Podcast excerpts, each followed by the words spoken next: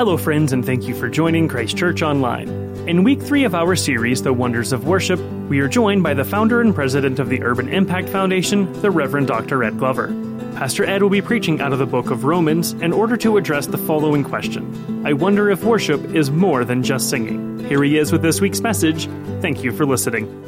Pastor Brad, what would you say is the most common misconception people have about worship? The most common one is that it's music, and it's it's Yeah. not just music. It's that's one aspect of it. Yeah. Uh, but to me, really, worship is just it's it's our response to God. It's obedience. Yes. You know, it's like so when I'm you know doing all that I should at my workplace and not cutting corners, that's obedience to God. If I'm you know uh, loving my wife and my kids in the way that God's called me to, that's worship. That's obedience. If Yeah. I'm spending time with the Lord and His Word and, and prayer, that's obedience. That's worship. All these things, anything can be worship as we're doing it unto the Lord. Sure. Um, s- but I think, yeah, a lot of people think that worship is just the music, and that's just one One answer. one avenue. Okay. I would love anyone that would come to our, our church to understand the opportunity that they have to live a lifestyle of worship Yeah. and to be in relationship with God as creator. Yeah. There's different aspects. It's not just the singing or the the uh, praise, but it's also how you treat your spouse, your children, how you raise them, how what you do with your finances. And I think a lot of people don't realize that that is an available opportunity for them on a daily basis, which would constitute a lifestyle of worship. Yeah.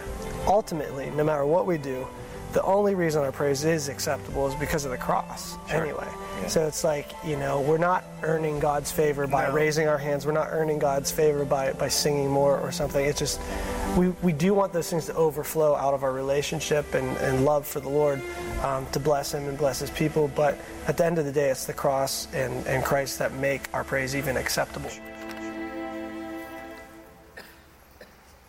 Amen. I love what Pastor Marcus and Pastor Brad had to say about what worship is. And the reason I love it is because it's true, it's scriptural. They gave us a really good definition of worship. They said worship is more than music, it's more than singing. Worship is a lifestyle of obedience. I'd like to add one word to that definition the word devotion. So this morning, our working definition as we look at worship will be this it will be worship is a lifestyle of devotion and obedience to God. Can you say that with me? Worship is a lifestyle and obedience to God.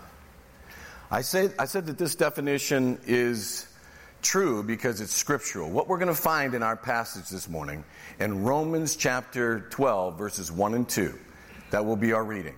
Romans chapter 12, verse 1 and 2. We're going to find our definition. So let's look and see if we can find the word lifestyle in verse 1. In Romans chapter 12, verse 1, it says this. Therefore, I urge you, brothers, in view of God's mercy, to offer your bodies as living sacrifices, holy and pleasing to God. This is your spiritual act of worship. So, what is your spiritual act of worship that pleases God? It says it right here to offer your bodies as a living sacrifice. Now, think about those words. We're to offer our bodies. You are to offer yourself as a what? Living sacrifice. I remember a, a woman who used to come here to church. Her name was Beth Funtel. She also used to volunteer down at Urban Impact Foundation. Er, at Urban Impact, we have an eight week summer day camp. Kids come, all, the same kids for eight weeks. She taught an etiquette class to girls. She had six girls in her class. And when the class started, she said, What do you want to get out of the class for the next eight weeks? And one of the girls raised her hand and said, I would like help in my appearance. Another girl raised her hand and said, I would like help in walking with Jesus, not just on Sunday morning, but Sunday, Monday, Tuesday, Wednesday, Thursday, Friday, Saturday. I want to learn to walk with Jesus every day. And the rest of the girls shot their hands up and said, Yeah, Miss Beth, that's what we want to learn. We want to learn to walk with Jesus every day. Beth told me, she said her eyes, as she's listening to those girls, her eyes welled up with tears because she understood that those girls knew and understood that they desired more than just a Sunday morning. They literally longed for God Himself. That's what the Apostle Paul is saying to us in our verse here today. He's saying we're not just, it's not about just music, it's not about just coming on a Sunday morning. We are to worship with a lifestyle. We are to worship Him not just on Sunday, but every day. In all that we do, we're to be a living sacrifice every day with our personhood and everything that we do and say. That's what the Apostle Paul is clearly communicating. Let me explain. Let me break that verse down for us. The word offer there is an Old Testament term. It literally means to present once and for all. And what are you supposed to present once and for all in the Old Testament? They would come with an animal, and that animal was presented. Once you presented it to God, you couldn't get it back because it was sacrificed. But that animal had to be absolutely perfect, without blemish or defect. And if someone came to offer up that animal and it was what it was doing, it was symbolic of them, of replacing them. In other words, it was their substitute. So, God, that, that would be sacrificed. But it had to be without blemish, it had to be without defect. In other words, if the worshiper came and gave what they had given to God, they had given their best, their very best, it was considered holy and pleasing to God. But if they came and they gave their second best or their leftovers, then it was not holy and pleasing to God. And every Jewish person who ever participated in worship would have understand, understood those terms to offer and holy and pleasing to God. The Apostle Paul here is introducing a brand new concept. What he's saying is this He's saying now, those of us who are followers of the Lord Jesus Christ, where the law has been totally fulfilled, now we no longer come with an animal. We come with our bodies. We come with ourselves. We come entirely with our humanness. Our minds, our bodies, our souls, our might, everything, our spirit. We come and we offer ourselves to God as a living sacrifice. Not just once, but every day, every moment, in all that we do and all that we say. That's why it says over in 1 Corinthians chapter 10, verses 31, it says this So whether you eat or drink or whatever you do, do it all for the glory of God. Colossians chapter 3, verse 23, and whatever you do, work at it with all your heart as working for the Lord, not for men the secret to a lifestyle of worship is to do what you're doing for Jesus Christ, not for men. Not for men. And the only way you're able to do that is if you are consistently surrendering yourself, yielding yourself to the Holy Spirit, and obeying the Word of God. That's the only way you can do that. Remember when Jesus was talking to the Samaritan woman at the well? You all remember that story? It's found in John chapter 4, verse 23 and 24. And this is what Jesus said to the woman at the well. He said, Yet a time is coming and has now come when true worshipers will worship the Father in spirit and in truth, for they are the kind of worshipers the Father seeks. God is spirit, and his worshipers must worship in the spirit and in truth. The word spirit there is capitalized. You know what God, Jesus was referring to there? The Holy Spirit. The Holy Spirit. Why did he say that to the woman? Because he knew his mission. He knew his mission was to come and die on a cross for us. He had come to seek and save that which is lost. He who knew no sin went and died on the cross for those of us who had sinned. He was our sacrifice. Once and for all, He died in our place. And He bare our judgment and God's judgment fell upon him. And he paid our sin in full. But then he was raised again from the dead, and when he walked out of that grave, now he's made it possible that if anybody wants to call upon his name, they can be saved.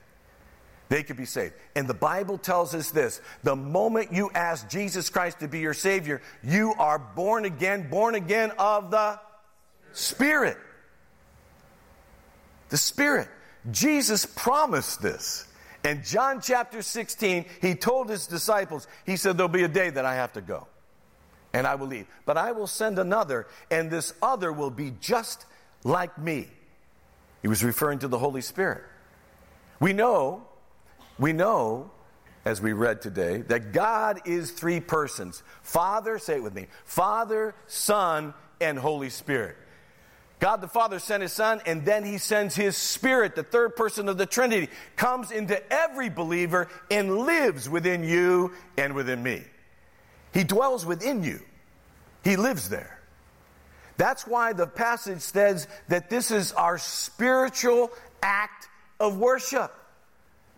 Spirit, you, God is spirit. The only way you can worship is if you worship in spirit, and then Jesus said, in truth. So it's a spiritual act of worship. So no matter what you do, where you go, who you are with, because the Spirit of God dwells in you, you can worship Him. No matter what you're doing. When you go and you pray over your food, that's an act of spiritual worship. When you're at your job and you're trying to make decisions and you yield to the Spirit, you ask the Spirit of God to help you. That's an act of worship when you're doing the diapers, when you're going grocery shopping, when you're playing golf, whatever you're doing in life, if you're yielded to the Holy Spirit and you want to bring glory and honor to Him, everything that you do can be a spiritual act of worship. That's why it says this in the scriptures to offer yourselves as living sacrifices. So the Apostle Paul in scriptures agrees with our definition. Worship is a lifestyle. It's not a one time activity. It's not just coming to church. It's not just about music and singing. It's about all that we do, wherever we do it, all week long. You see, worship right now is, is just what we're doing right now corporately is just a reflection of what we've been doing all week long. If you've been worshiping all week long, when you walk in here, your life has been dynamic. All you might have had some tough times. You might have been going through some difficult things, but your life has been a life of worship. So when you walk in here, it's like just an extension of what you've been doing all week long. Do you see that? But if you haven't been doing that all week long and you come in here, it's almost like sometimes worship can be dead. It's almost like you're sitting here and you just don't feel anything. There's nothing about it. You're almost like sitting there like you feel like you're on a treadmill going nowhere. And it's because you haven't been really living out an offering to Jesus all week long. Do not depend upon just Sunday morning. Could you imagine plugging in your phone, your iPhone, just on Sunday morning for one hour and expecting that phone to go another 167 hours and be powered up and be useful? No way. It doesn't work. And it doesn't work for us. We got to be empowered with the Holy Spirit every day of every moment. So when we get here, it's dynamic. It's dynamic because we've been dynamic because we've been walking in the Spirit. You understand this? Remember, with me, you got to say something. You, everybody got this? Because if you don't, I'm gonna. I got to keep going. You don't want that. All right, here we go. Here we go. So all of a sudden, uh, uh, most of us, we get this. All right. Now our definition says this. Our definition says it's a lifestyle of what? Devotion. Let's look and see where devotion's found in our passage. The Apostle Paul is writing this book moved by the Holy Spirit, in the book of Romans, and he says this Therefore, I urge you, brothers, in view of God's mercy to offer yourselves as a living sacrifice. Whenever you see the word therefore, you need to always ask, What's it there for? It's therefore because Paul is referring to the last 11 chapters of Romans. He's referring back. Let me recap everything he said very quickly. Here we go. Chapters 1 and 3 is referring to sin. And what Paul's dealing with is how all of us stand condemned because of sin. In other words, what we were what was happening to us is that we were going to face judgment and death But then in chapters 3 and 5, he deals with how through faith in Jesus Christ in his finished work, his death and resurrection, we can be forgiven and have peace with God. In other words, we can be saved. So that we, not, we don't have to face judgment. We can be forgiven. We do not have to face death. That we can have eternal life.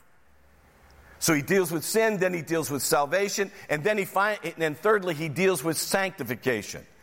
In verses, I mean, sorry, in chapters 6 through 8, he's dealing with how, through the work of the Holy Spirit, we can overcome and live a life of victory rather than defeat. How now we can live the Christian life because of the third person of the Trinity dwelling within us. So we can live in victory. And therefore we can worship God in everything that we do. And then he continues in chapters 9 and 11, and he talks about the relationship between Israel and God. And then he comes to chapter 12 and he says this. He says, in, I urge you, brothers, in view of the mercies of God. In other words, all those benefits of those 11 chapters, all that Jesus Christ has done for you, he's saying, I urge you, my brothers. In other words, we have been forgiven of sin. We have been given the Spirit and we have been given salvation. And he's saying the only response that you should have is a devotion to the one who loves you and devoted himself to you and set you free. I remember hearing a story about Cyrus. He was the king of the Persian Empire. And Cyrus captured one of his enemies, and his enemy was a prince and he captured the prince in his family. And the prince was brought before Cyrus, and the king looked at him and said, What would you give to me if I released you? He said, I would, I would give you half my, my wealth. He said, What would you give to me if I released your children? He said, Everything I possess. And then he said, What would you give to me if I released your wife?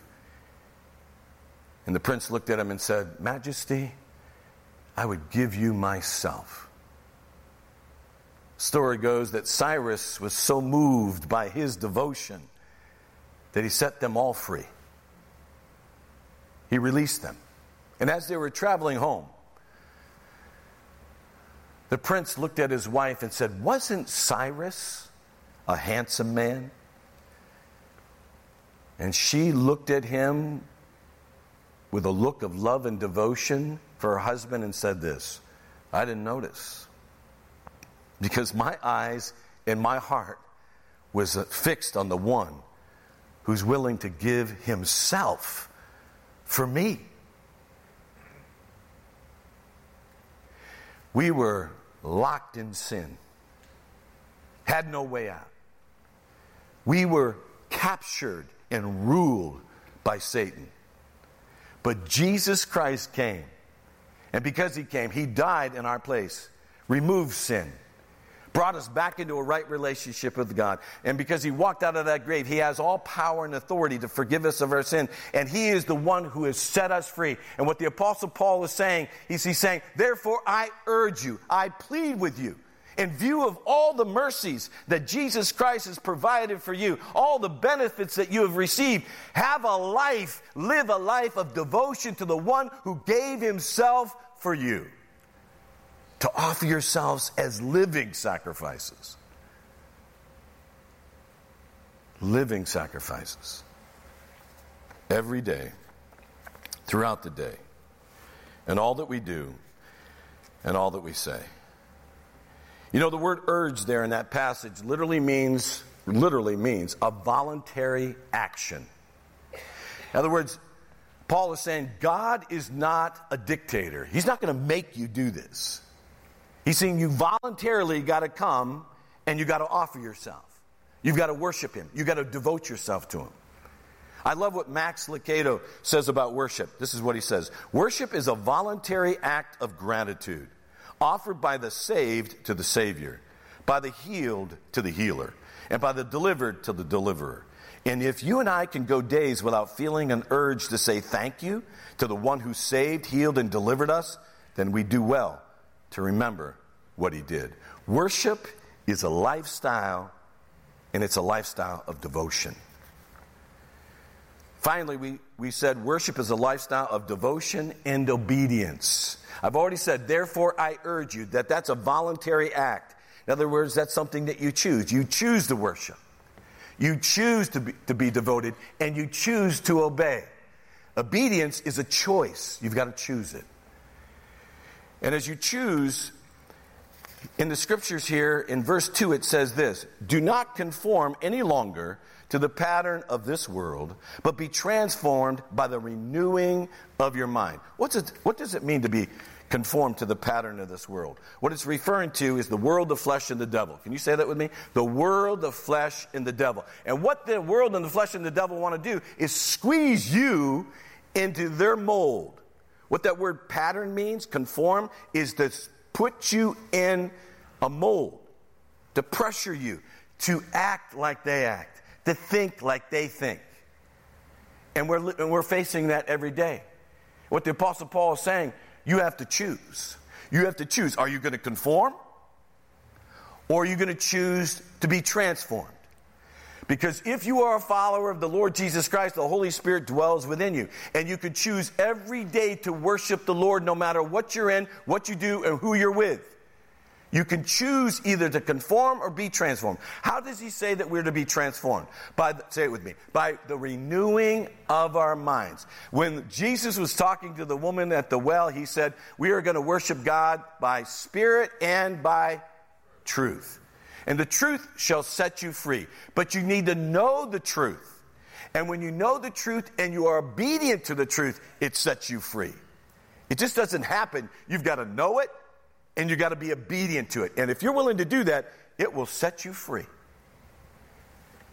It will set you free. So we're either going to be transformers or we're going to be conformers. We're either going to be transformers or conformers. We're either going to be, let me change it up, we're going to either be a thermostat or thermometer. A thermometer, it always, if you will, just helps you to know what's going on in the room what the temperature of the room is. It conforms to its environment. However, a thermostat, it regulates, it transforms, it changes its environment. It can make it cooler, it can make, make it hotter. So we are either going to just fit into the culture or we're going to transform the culture. But it's a choice. It's something you have to choose to do. And, and how do you do that? By walking in the fullness of God's Spirit and by being transformed by the renewing of the mind, by knowing the Word of God. Let me give you an example. Let me give you an example of all this, this means, and I end with this. You hear me? Listen now. We said that the, what the definition of worship is worship is a, say it with me, a lifestyle. A lifestyle of devotion and obedience. What's this look like? How's it happen? Well, I want to give you an illustration and it's a hard one, it's a negative one, because I believe a lot of times in life, life is hard. And how do you worship God when things are going difficult? How do you stay devoted? How do you stay obedient when things aren't going the way you like? Many of you know my wife Tammy, and you know, if you know her, you know she puts into practice the I am third principle. I am third. God first, others second, and I'm third. And if you ever met my wife and know my wife, she not only I am third, she a lot of times lives her life like she's last. But she was in a job, a job many, many years ago. And she was working this job, and the people she was working with were absolutely, and I mean it, absolutely. I met them, I, saw them, I hung around with them. They were miserable people. I mean, they, they just, they were negative they were so self centered, so self absorbed, and miserable people. She's working this job. And I remember her coming home and talking about that, that they just, they knew that she was a follower of, of Christ. And they were out, just openly antagonistic to her and to Jesus right in the workplace. She would walk into the office and say hi to everybody, and they'd just turn right around and just start swearing at her, calling her all kinds of names. And the pressure, the pressure to respond the way that they were responding to, to her was enormous. But every day when she would come home, every day she would come home, she would be praying, she would be in her room, allowing the Word of God to renew her mind. Every day when she'd go to work, she would be praying with me, asking for the fullness of God's Spirit because she wanted to be a witness. She didn't want to conform to their pattern of behavior. And she never conformed. She just continued to go to work, trying to be kind, not responding in a negative way. I remember one time they were having a potluck at the office, and she took a pie. And she took the pie in and she gave it, like everyone else did. And one of the women who hated her the most and hated Jesus the most ate her pie. And she said to everybody, Who made this pie? This pie is delicious. And Tammy said, I made it. And the woman literally picked up the pie in, in the presence of everyone, especially Tammy, walked over to the garbage can and just dumped it into the garbage can. And then looked at her and then walked away. And this went on for months upon months, and it got really negative to the point where all the people in the office began to lie about Tammy to the boss. Until finally the boss came to her and asked Tammy to lie. And how it all came down is they were losing their funding. So she came in and she told Tammy, she said, Tammy, I want you to write down that you are a counselor, not a teacher. Because if you write down a teacher, we won't be able to get the funding that we need. So we want you to write, I'm not, she goes, but I'm not a teacher. I mean, I'm not a counselor, I'm a teacher. I, I, well, I know that, but just write down, you want me to lie? Yeah, I want you to lie. No, I'm not going to lie. She said, okay, I'll give you a two week notice, you can find another job. She walked out of the room. No one knew that the next day the people from Harrisburg, from corporate, were coming down to observe the program. It was a surprise visit. They walked into the program, observed everyone teaching. Then they gathered all the people together in a room and they said this. They said, There's only one person we're going to give a high commendation to. This person has met all of our expectations and standards, and this person is even above the standards. Everybody else, you need to listen to her, you need to watch her, you need to learn from her, you need to be trained by her. She is the only one that's doing it right. And of course, was my wife, Tammy. And Tammy never heard again that she was going to be fired. But the oppression and the persecution continued. Till one day, God told Tammy to make a meal for that woman who hated her the most and hated him. And Tammy struggled. She told the Lord, He's just going to take the meal and throw it out. Or she's just going to take the meal and throw it out. And God said to her, Don't worry about the results, just be obedient. Make the meal and give it to this woman. So she made the meal, gave it to, to her amazement. When she gave the meal to the woman, the woman didn't swear, she didn't throw it away. She said, Thank you. In the next weeks and next months, all of a sudden, this woman began to speak very positively to Tammy and about Tammy. And then all of a sudden, the rest of the office began to speak very positively to Tammy. And the environment began to change. And then one day during a break, the woman walked up to Tammy and said, Why did you give me this meal, that meal that day? You had no idea that I lost my second job. I didn't have any money. I gave all my money that month so that I could have a roof over my house. I didn't have any food and I was starving. How did you know to make that meal for me? And Tammy said this. She said that God prompted her because God saw her need and God loved her. You know, the environment in that office was transformed because Jesus because Tammy didn't conform. But that girl, that girl, her hope in a personal God that cared for her was restored. And that woman came to know Jesus Christ as her Savior. We all need not to conform, but transform. We need to live a life of worship every day. We need to live in such a way that we do not conform, but we are transformed, and therefore we transform the people around us. It's not just about music, it's not just about singing, it's not just about Sunday. It's about living a life for the Lord Jesus Christ. You know, you might be in this room and you're sitting there saying, Pastor Ed, I, I don't even know how to have this relationship with this God, but I need Him. I need Him. I want to give you an opportunity to respond today. I want you to know that today you can know this Jesus Christ who can forgive you and give to you eternal life. You can know this hope. He can change you no matter what's going on in your life. Would you please all bow your heads with me? If you today, might be one or two of you, just pray this prayer. The prayer doesn't save you, but praying this prayer, this is your opportunity to respond to God, knowing that you're not perfect, that you need a Savior. Knowing what He did on the cross, He did for you. And knowing as you commit yourself to Him, He's committing Himself to you. Pray this prayer with me. Oh, Father, thank you for the Lord Jesus.